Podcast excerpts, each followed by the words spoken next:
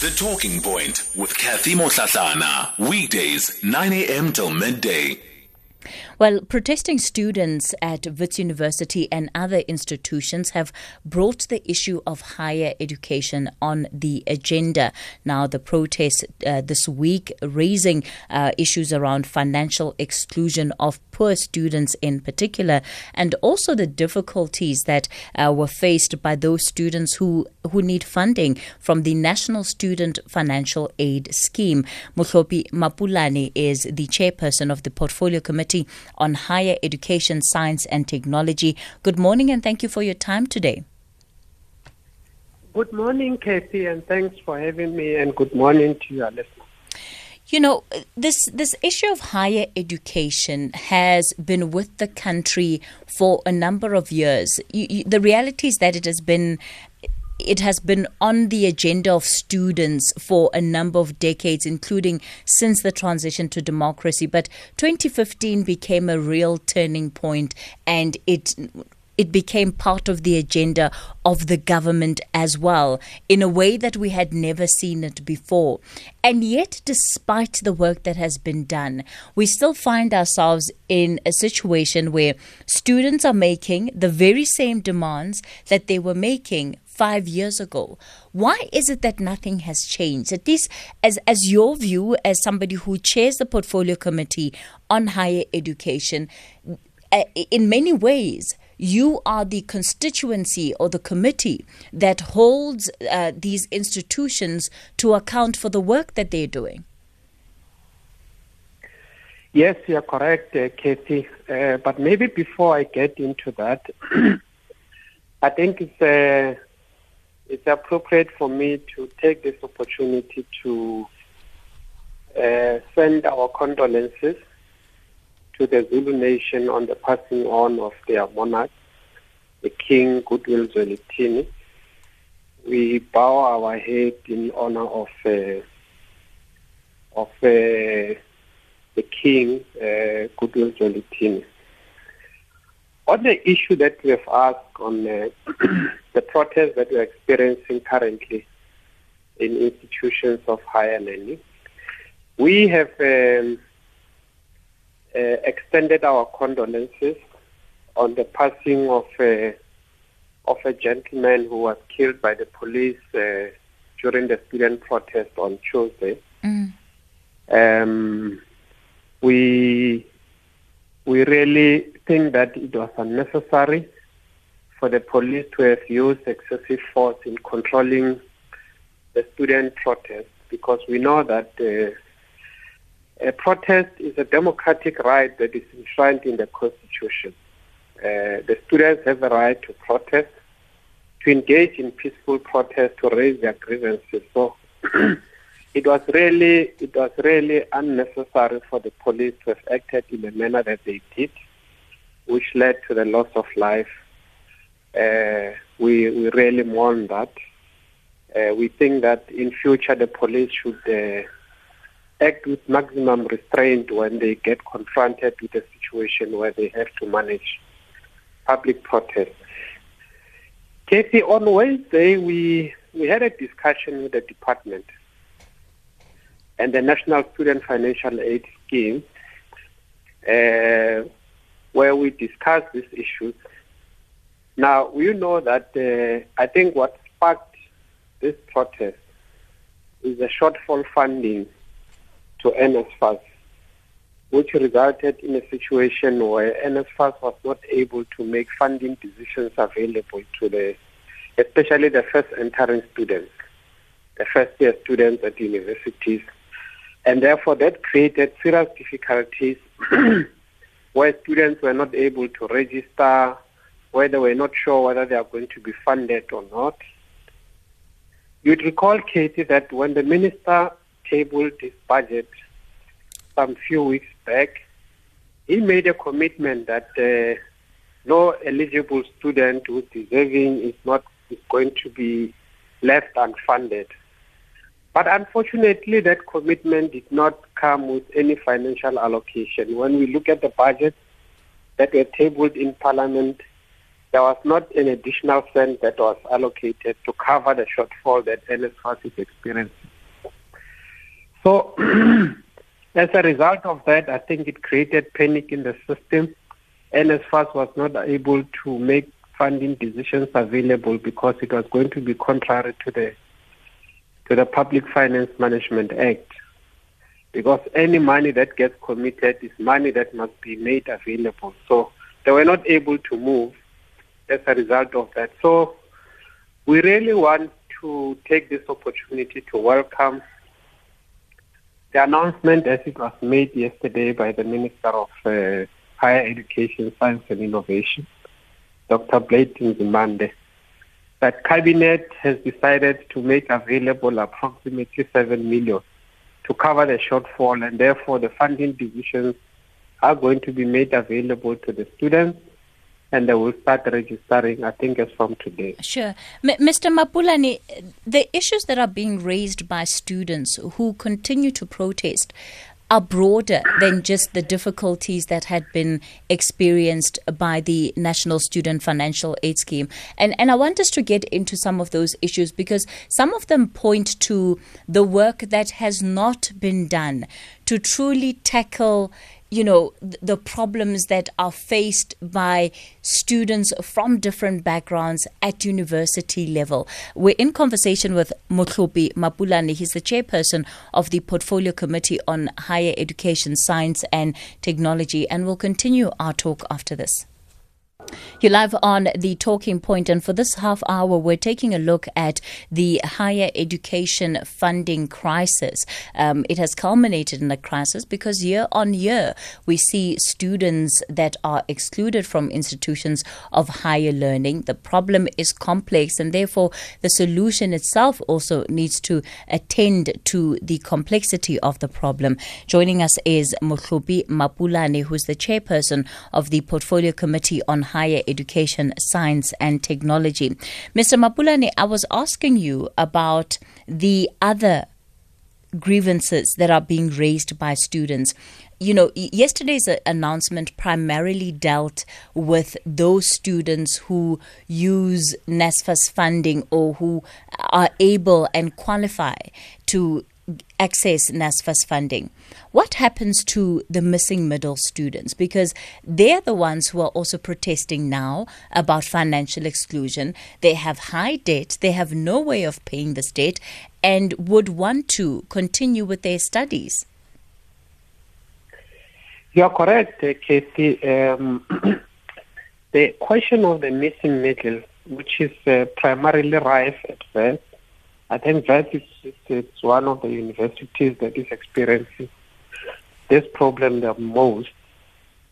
It's an issue that I think our democratic government continues to be seized with. Uh, currently, we do not have solutions to that uh, to that problem, and I think it's something that uh, the sooner the government finds a solution, but it would have to be a solution that involves the private sector. Because as it is now, government is overstretched in terms of making resources available. Now, what we know to be the policy of government is that uh, the primary focus is on the students from the working class and poor backgrounds. Those are funded completely, their tuition and accommodation and all other allowances are being paid to them.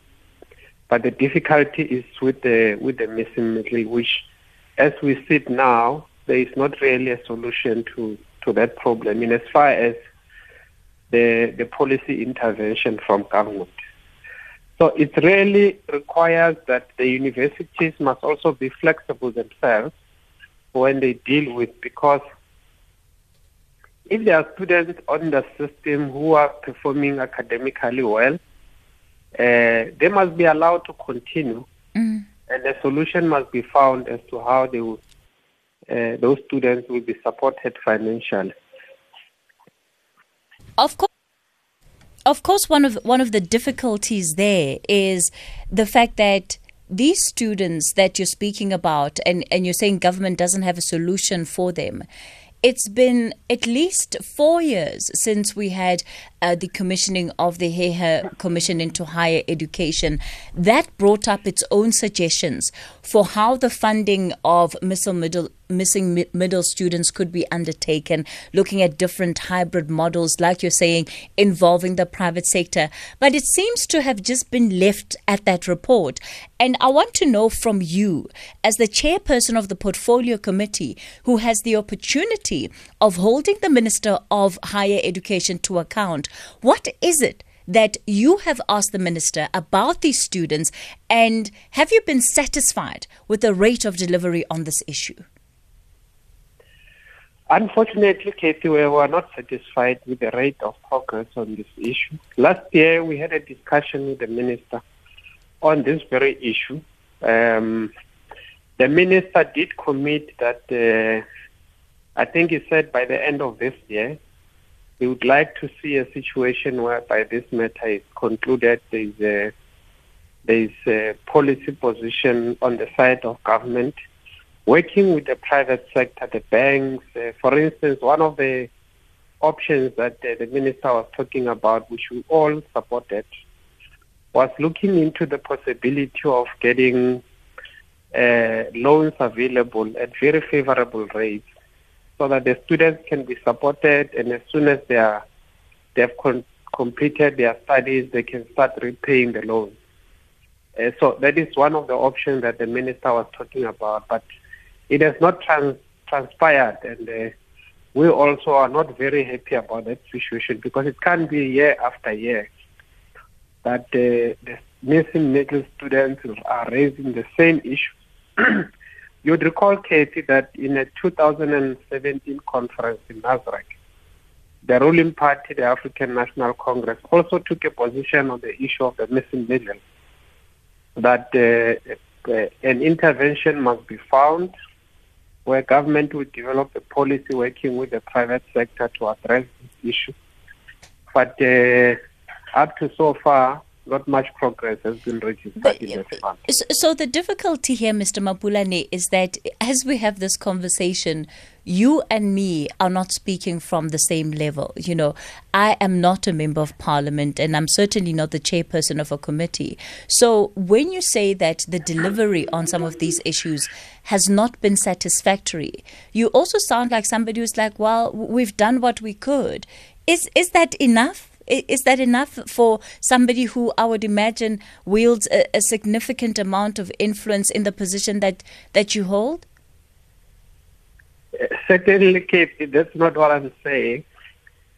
All what I'm saying is that government has not registered significant progress in this front, and it's a matter that we we are concerned about, we are disappointed about, and I think that uh, we will continue to exercise our oversight and hold the government accountable, and make sure that. Uh, what government has committed, including the ruling party, gets realized. So as I said, we had a discussion with the minister last year. He committed himself that he would like to see this matter being resolved by government as a matter of urgency. We have not had a follow-up discussion. And uh, next week on Wednesday, we want to have a conversation with Wits. We've invited them already. Wits, together with the, the student leadership, the SRC, Soon after that, we will be having a follow-up engagement with the minister to look at the totality of the issues that affect the students in higher education. It's about access, it's about academic exclusion, it's about accommodation for students.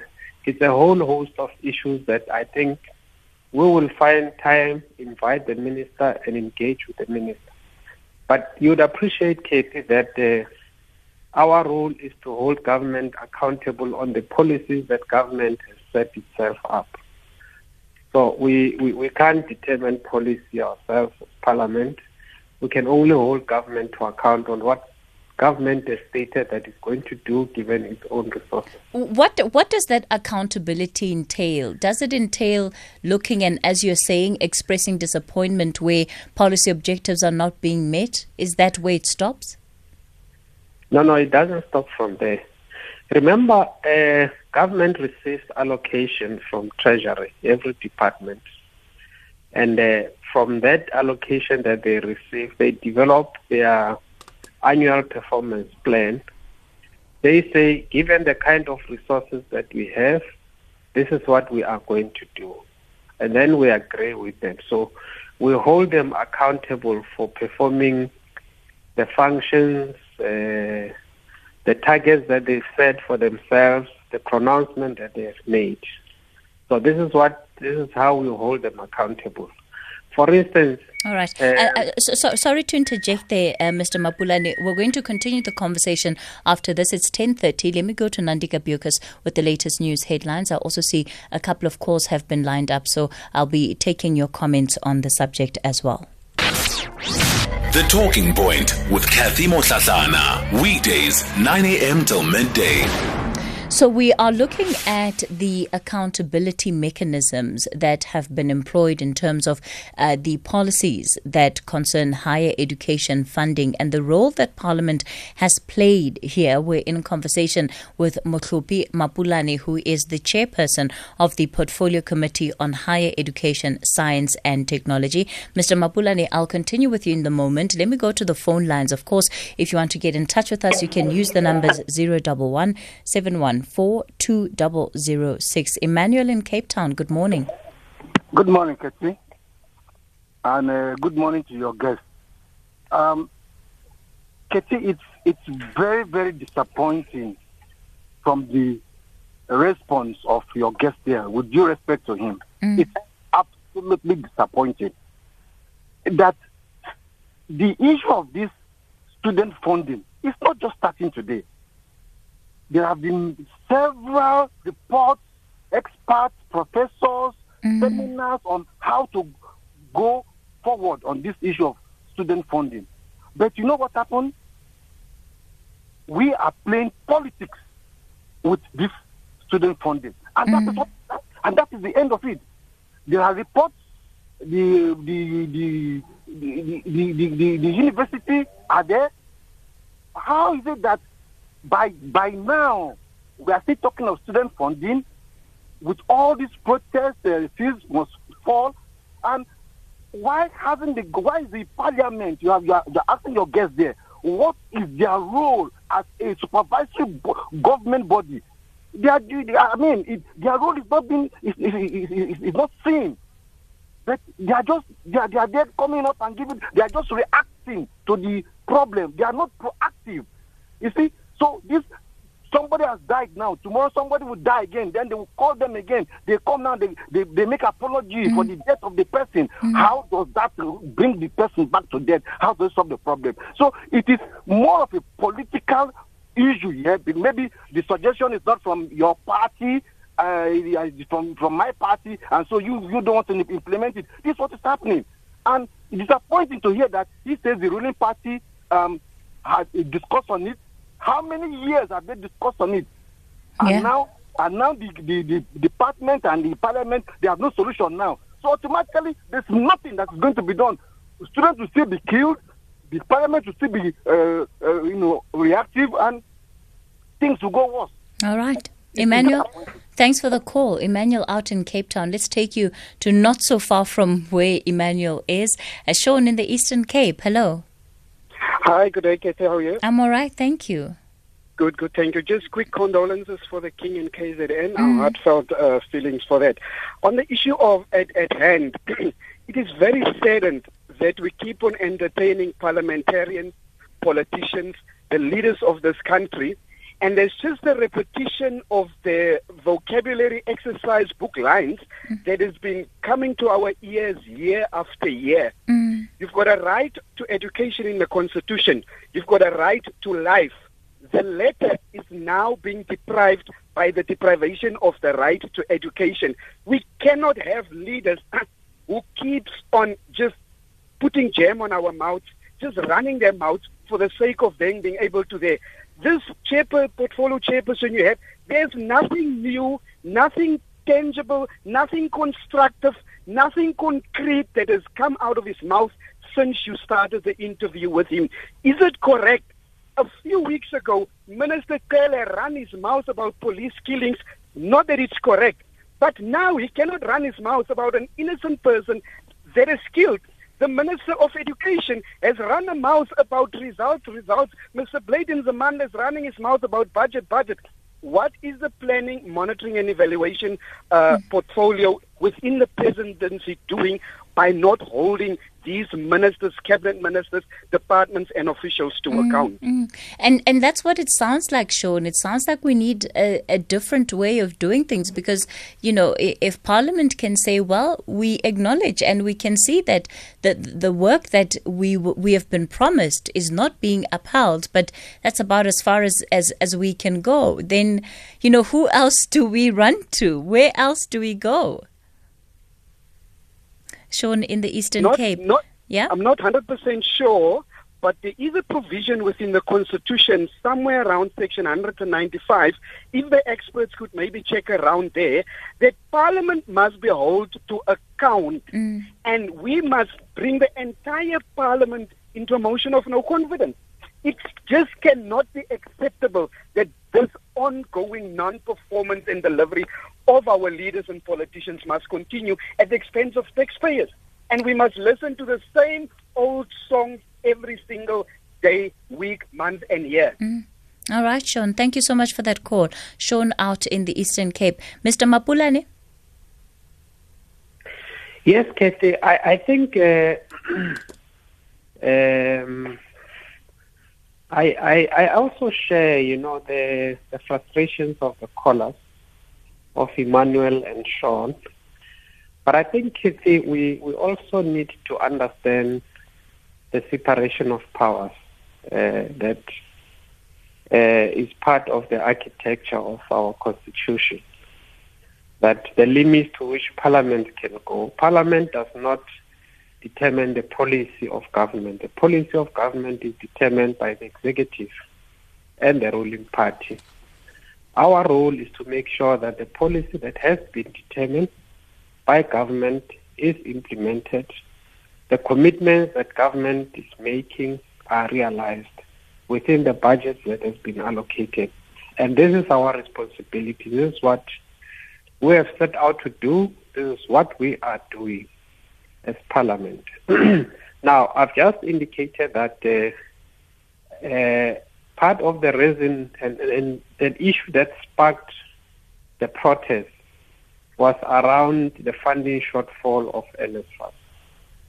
And that was a decision that was taken by government. The Minister of Finance announced, and the, the shortfall was not addressed until Cabinet decided on Wednesday. And uh, there's not much that we can do as Parliament to make resources available.